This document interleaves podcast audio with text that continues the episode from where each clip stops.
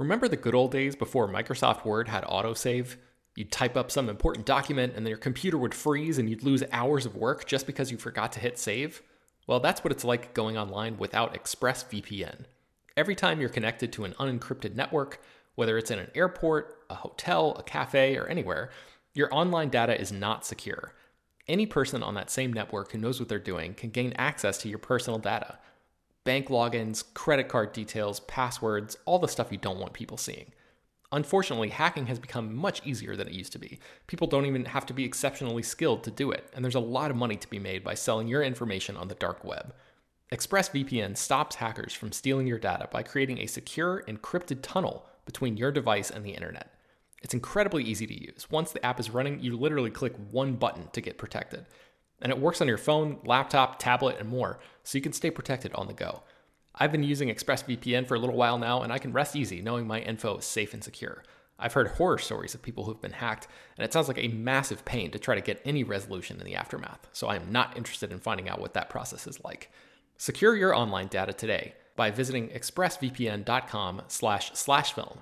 That's E-X-P-R-E-S-S-V-P-N dot com slash slash film and you can get an extra three months free. ExpressVPN.com slash slash film. Hello, everyone, and welcome to Slash Film Daily for Wednesday, May 8th, 2019. On today's episode, we're going to talk about Spider Man Far From Home. Ben Pearson from the site visited the set, and he's now finally able to talk about that. So, joining me on today's podcast is Slash Film senior writer Ben Pearson. Hey, what's going on? Uh, okay, so when was it that you visited the set? Over a year ago?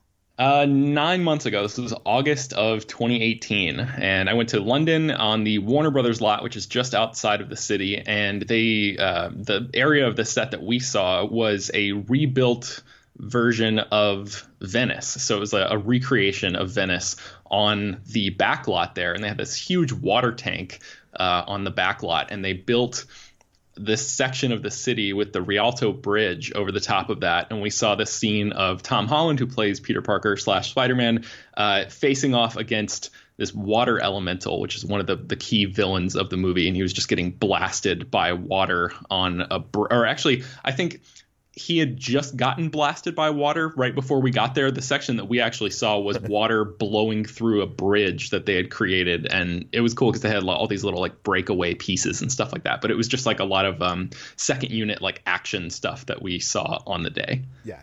And it should uh, we should mention that in addition to talking to you about your coverage that we have on the site slashfilm.com, we are also going to play some interviews with Jon Favreau and Tom Holland. So stay tuned for that. Um, what is uh, the most interesting thing? Well, let me ask you this because you went on the set visit way before um, we saw Endgame. I mean, I yes. guess at that point you had seen Infinity War, so you knew the events of that. But uh, did they get into any like? Obviously, this latest trailer kind of spoils Endgame in big ways and introduces this idea of a multiverse. Did like any of that come up on your set visit? They didn't talk about the multiverse at all so that was a surprise and i'm not sure if that's just them trying to hide that because they weren't sure yet if they were going to reveal that in the marketing or if that the fact that they didn't talk about that but they told us so much other stuff about the plot actually sort of in a weird way maybe lends credence to the theory that mysterio is uh, not being upfront about his uh, his motivations and maybe not being truthful about the whole multiverse thing. So I'm not sure. There's a lot to speculate about, but yeah, on the set they wouldn't tell us anything. They wouldn't even confirm when the movie take, takes place because at the at the point that we visited, we didn't even know that the title of Avengers 4 yet. We're still calling it Avengers 4 at that point. Oh, crazy. Uh, what was some of the coolest things you saw on set?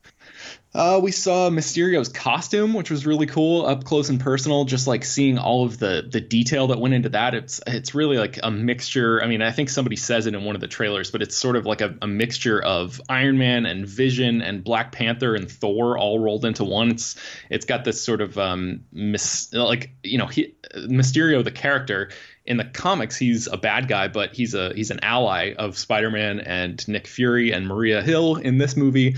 Um, one of the executive producers was telling us about him. He said that uh, Mysterio has a mystical slant in this one. That's why he's on the team, and he has a working history with these elementals, and his power is tied to something similar.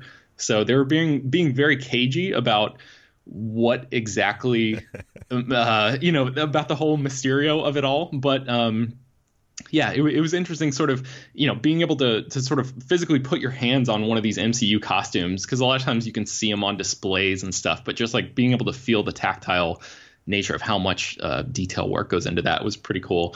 Um, one of the I'm trying to think. There's some. Um, there's a couple interesting things about Mysterio. So Jake Gyllenhaal plays the character. He really loved wearing the suit. They said that they ideally were going to design uh, a costume where it would be entirely CG, where he wouldn't have to wear this bulky thing around, but he, as an actor, just preferred to be in that, and like it helped him get into the character. So he actually spent way more time in the suit than the the people who made the suits anticipated. And he was like doing some of his own stunts, and sometimes the suit would break because it wasn't designed to be worn that much.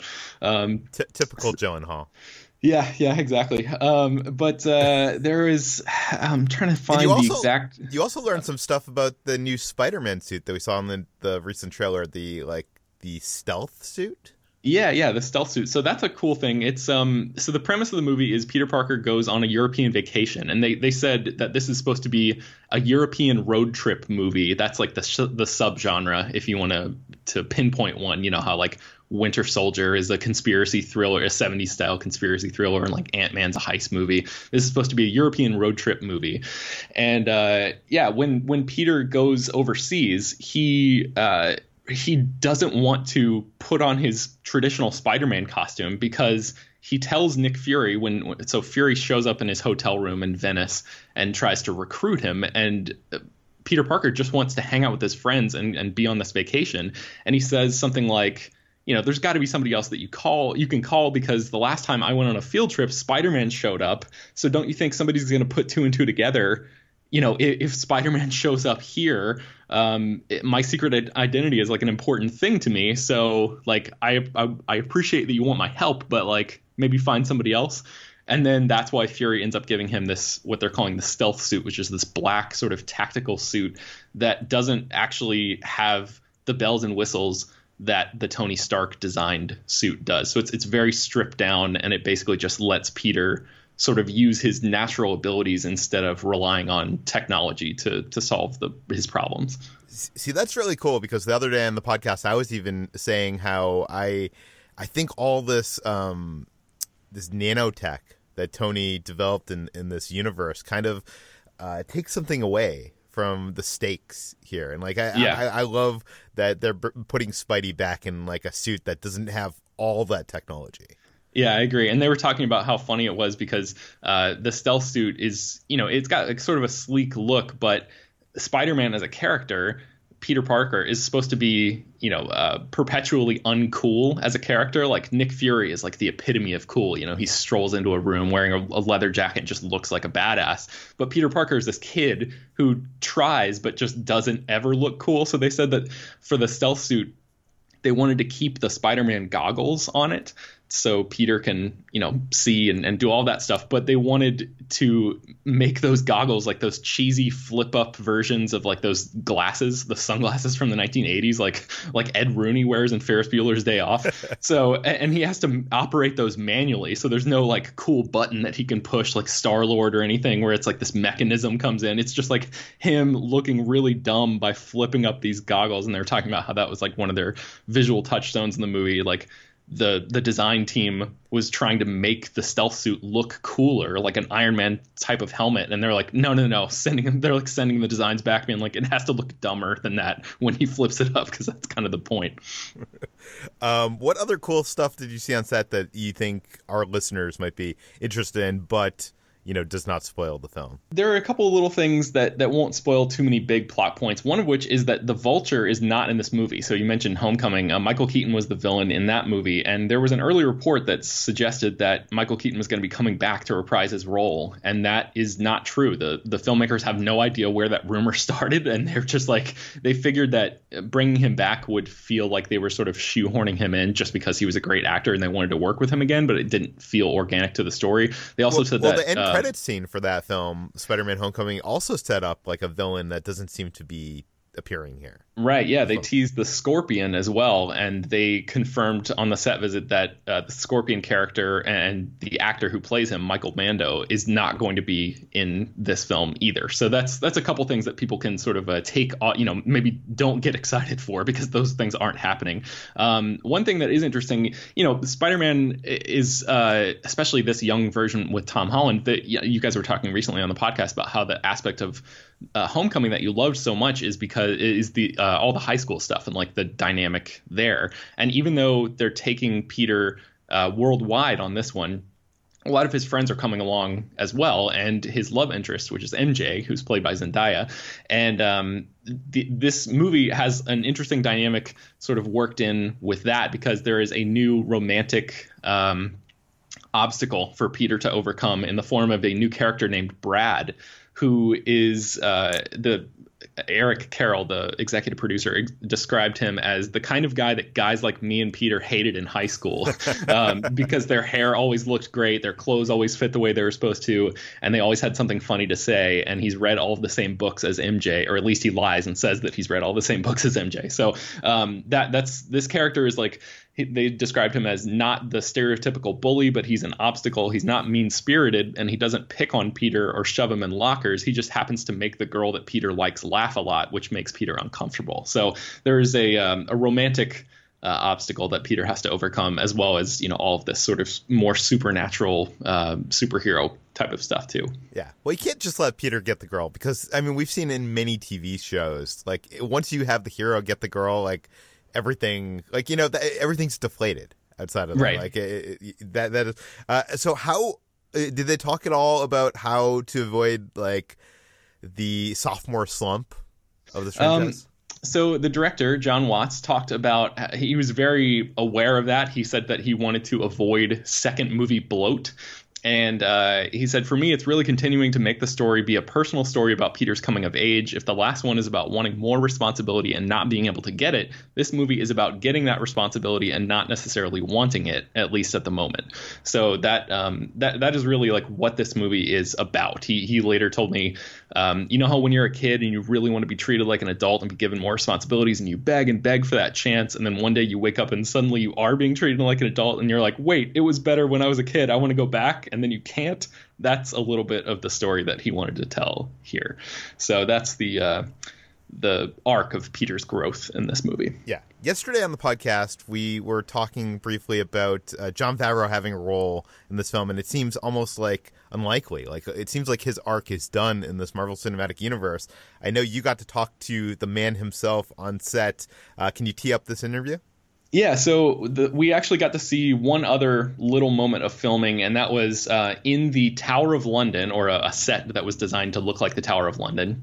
Uh, uh, Jon Favreau's Happy Hogan is there with all of the all of Peter's classmates, and uh, there is a some sort of enemy that is bearing down on them in this room and they sort of have their backs up against the wall and it looks like their death is imminent so they all start sort of um, saying things like uh, revealing truths about themselves in their last moments, like thinking that you know, basically like unburdening themselves of these uh, things that they're embarrassed about or things that they um, want to get off their chests just in case they die. Um, one of Flash Thompson says, "My dream is to be an influencer, but I buy all of my followers." And uh, Betty Brant, who's a, sort of a goody two shoes, says uh, admits that she stole a denim vest one time, or in a, in a, different take, she said that she has a fake ID, but she's never used it before. Um, so you know, little little joke things like that. But one of the things that Happy Hogan says is I'm in love with Spider-Man's aunt.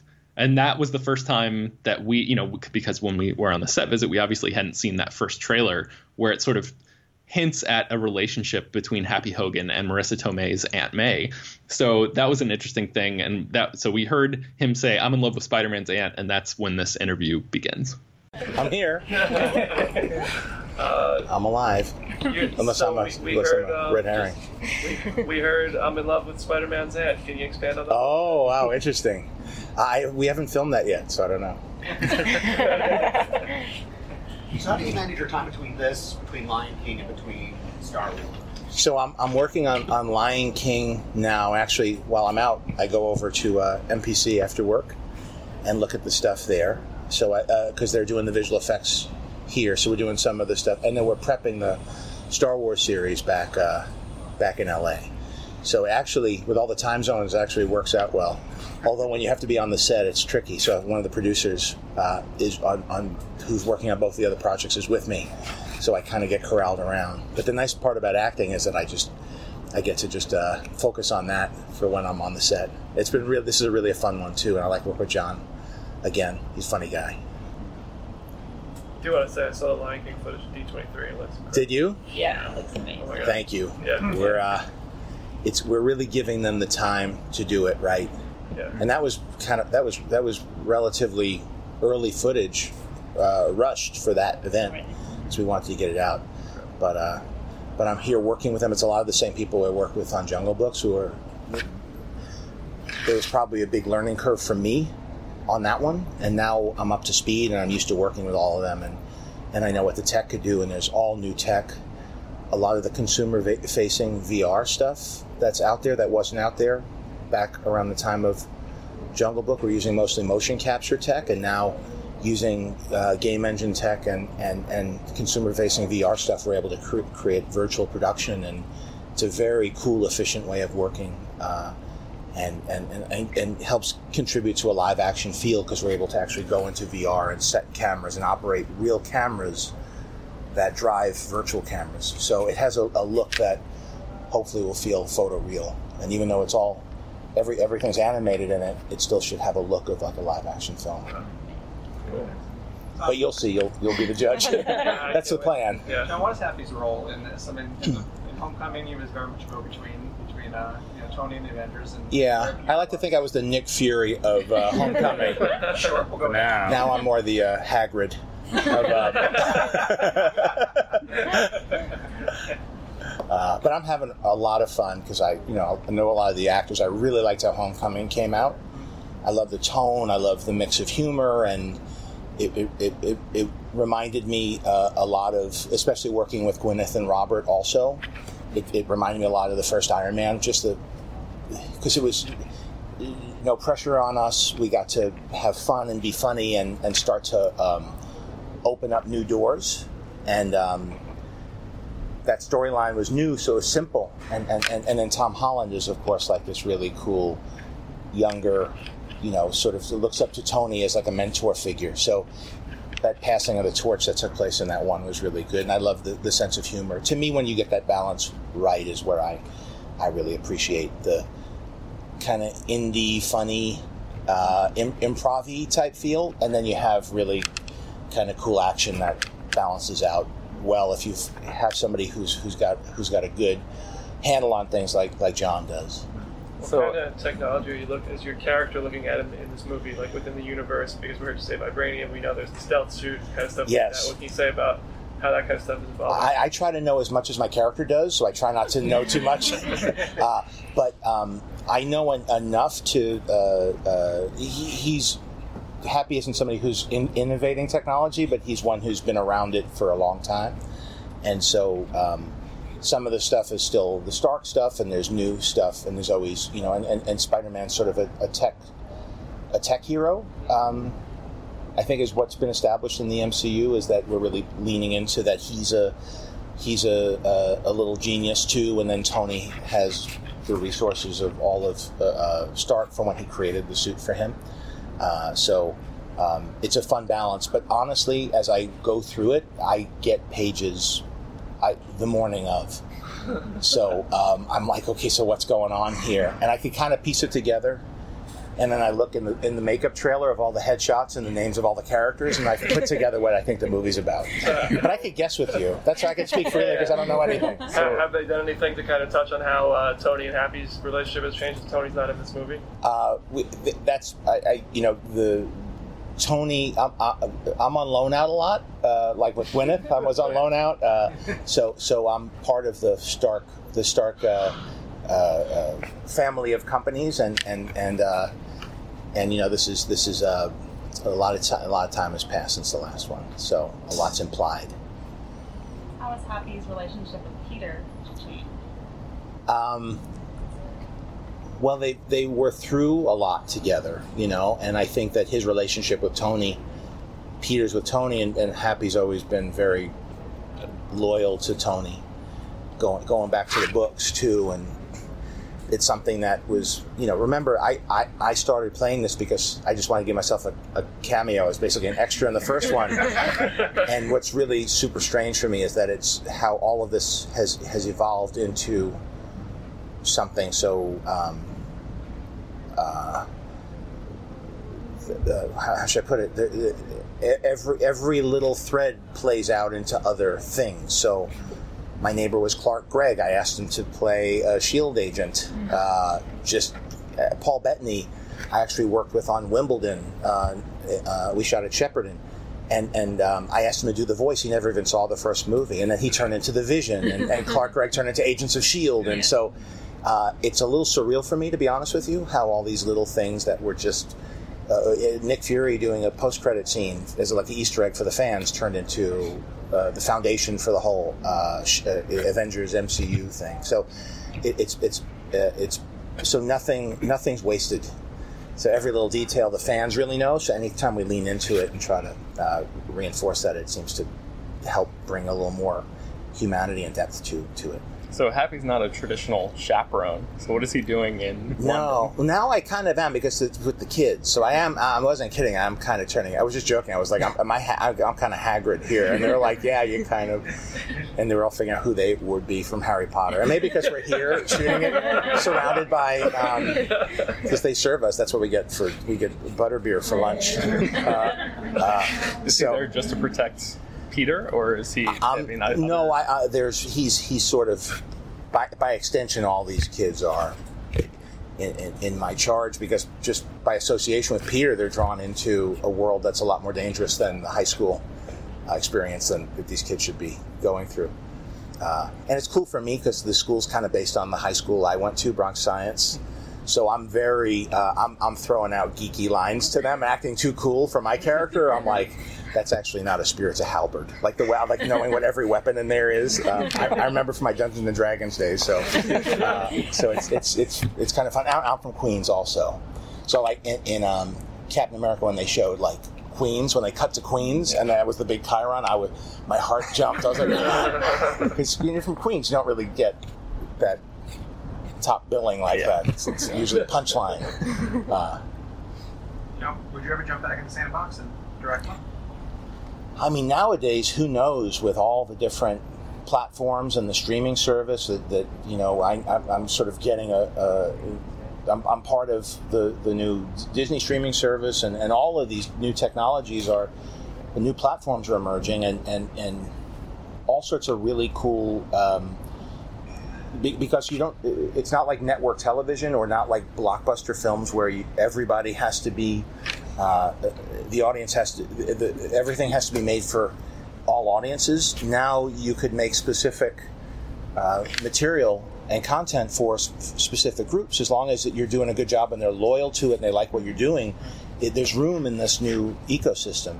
And so it's very it's going to be very interesting to see what not just Lucasfilm does, but Marvel does, and Disney with the opportunity to do things that don't have to compete on a uh, you know on a blockbuster weekend in the summer or in the holidays. So it's I'm seeing a lot of you know what what it takes it takes a, while for this to ripple through to, to the audiences, but you're starting to see out there with all the different uh, ways of delivering content. You're seeing a lot of a lot of material coming out and it allows for fresh voices and fresh takes, and, and, and certainly something like Marvel has a lot of opportunities because of so many characters that might not warrant um, a, a, huge movie, but but that weave together, and you get a lot of chapters. So it's it's uh, it's kind of exciting to see what's coming. Have, uh, have you and Robert at flirted with an Iron Man 4?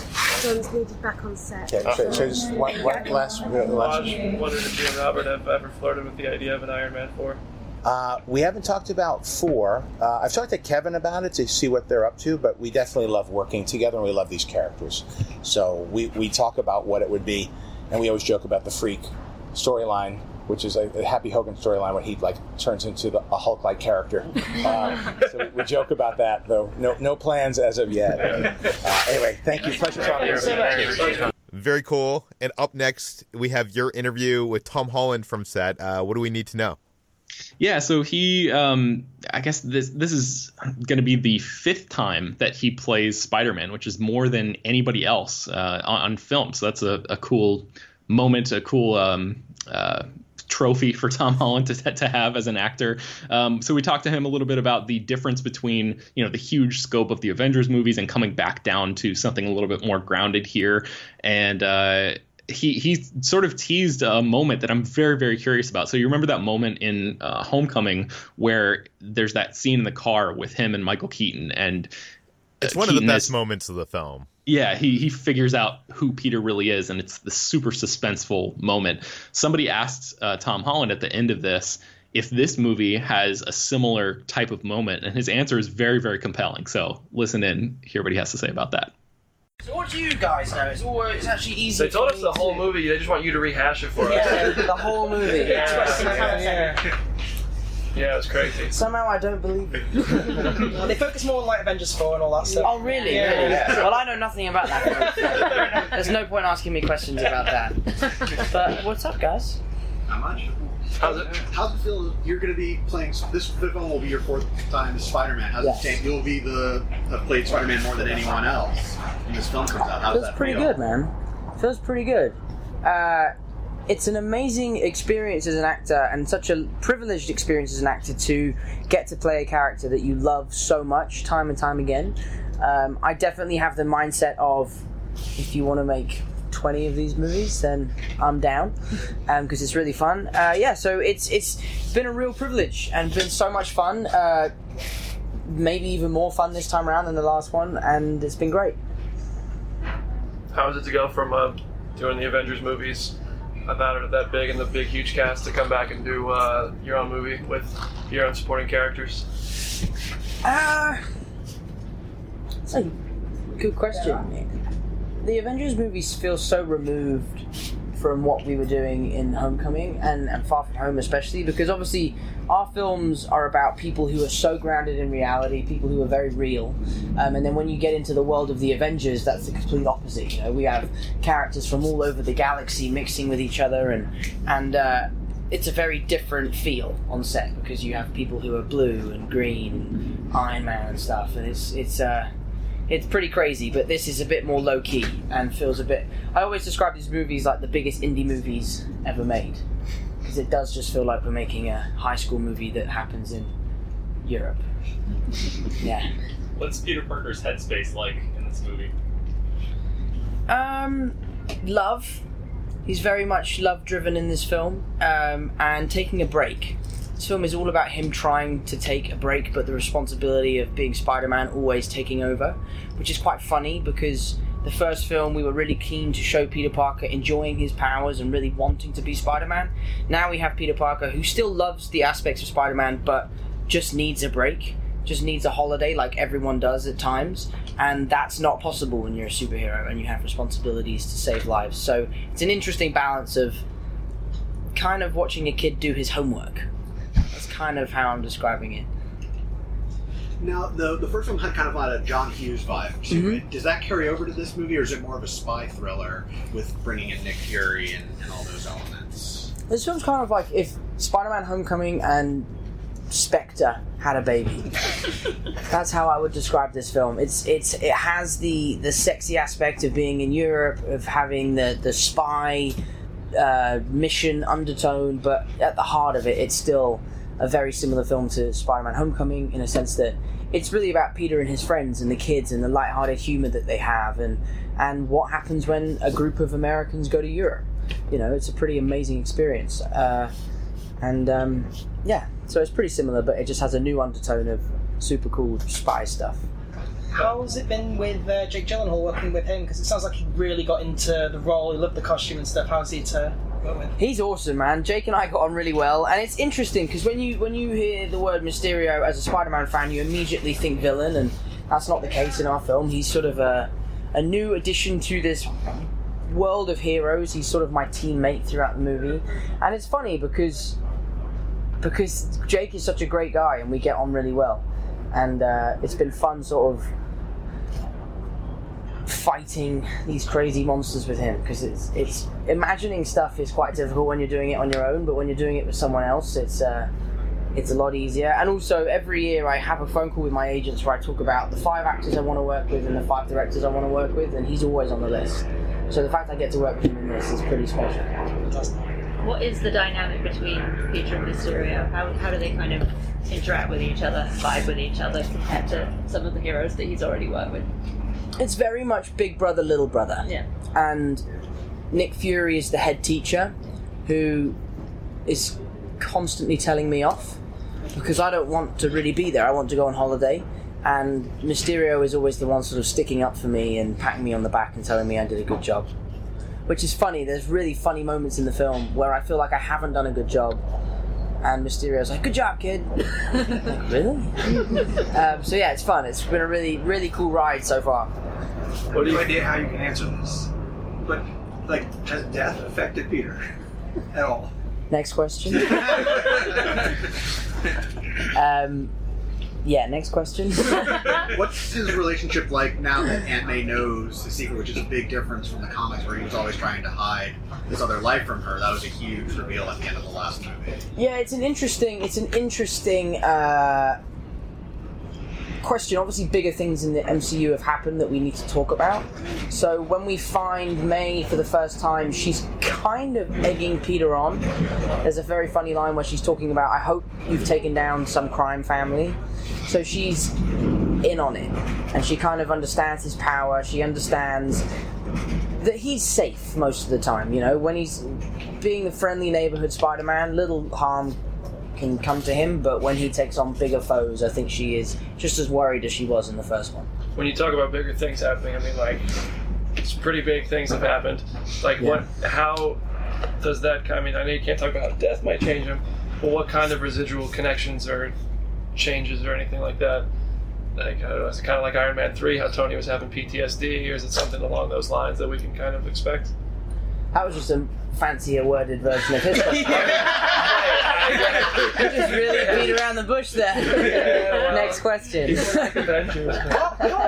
On this note, how is it making this movie when there's this big lingering question, and just how are you finding it now, and how are you? What, what are your concerns going sort of into the next year of promoting this movie?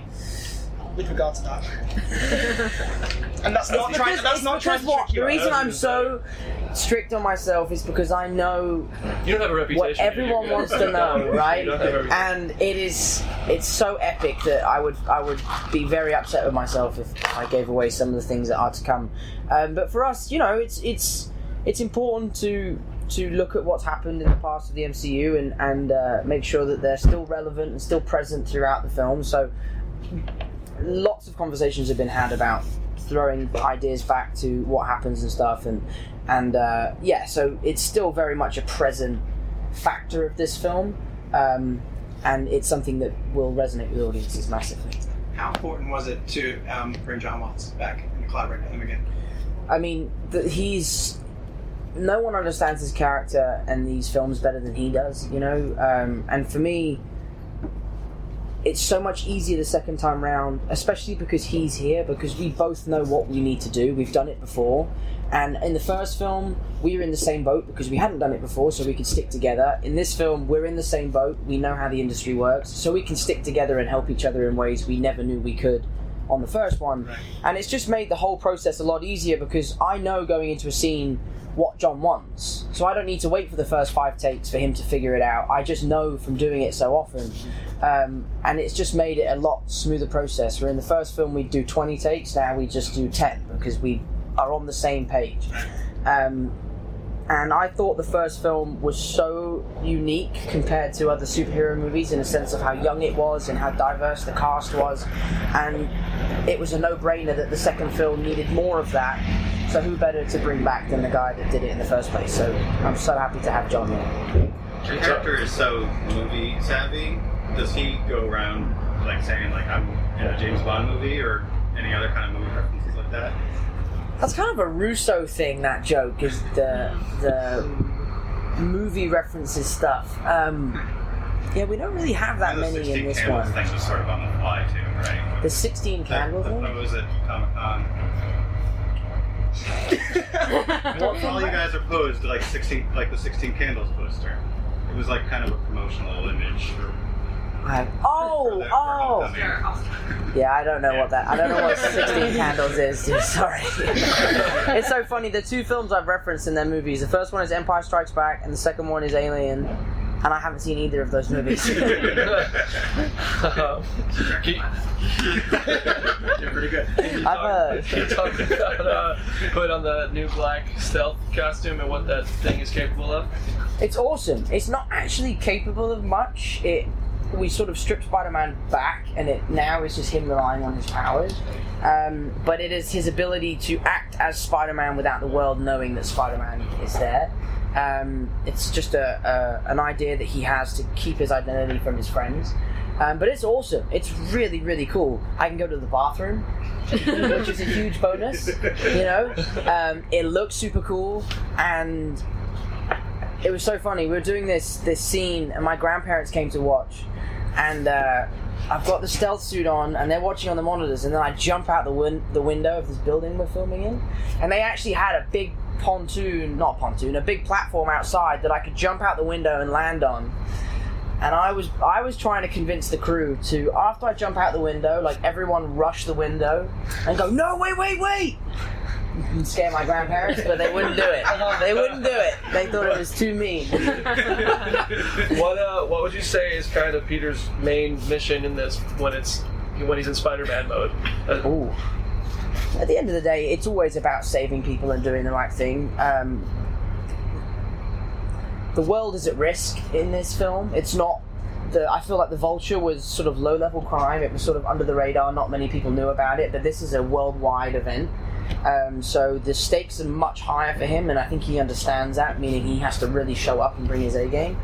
Um, but at the heart of the film, Peter Parker just wants to tell the girl he really likes that he loves her and have a nice holiday. But that all gets ruined.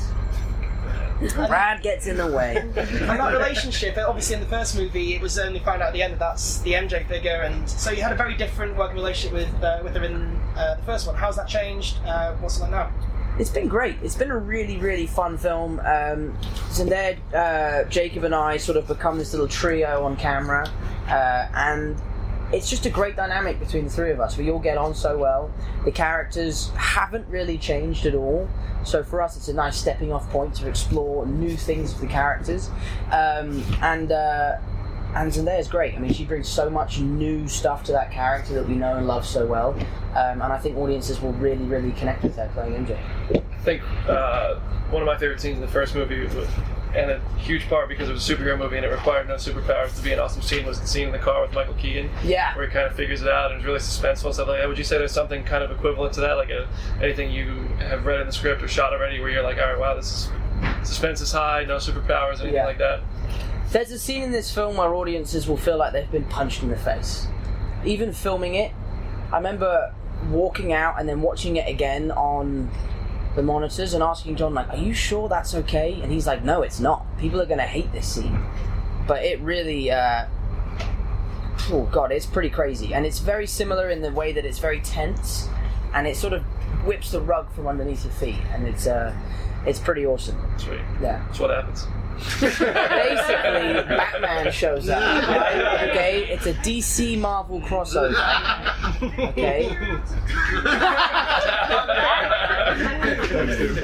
anyway, thanks Thank everyone. Thanks, See you man. next time. Appreciate it, bud. Thanks very much. See you later, guys. Thank Take you. care.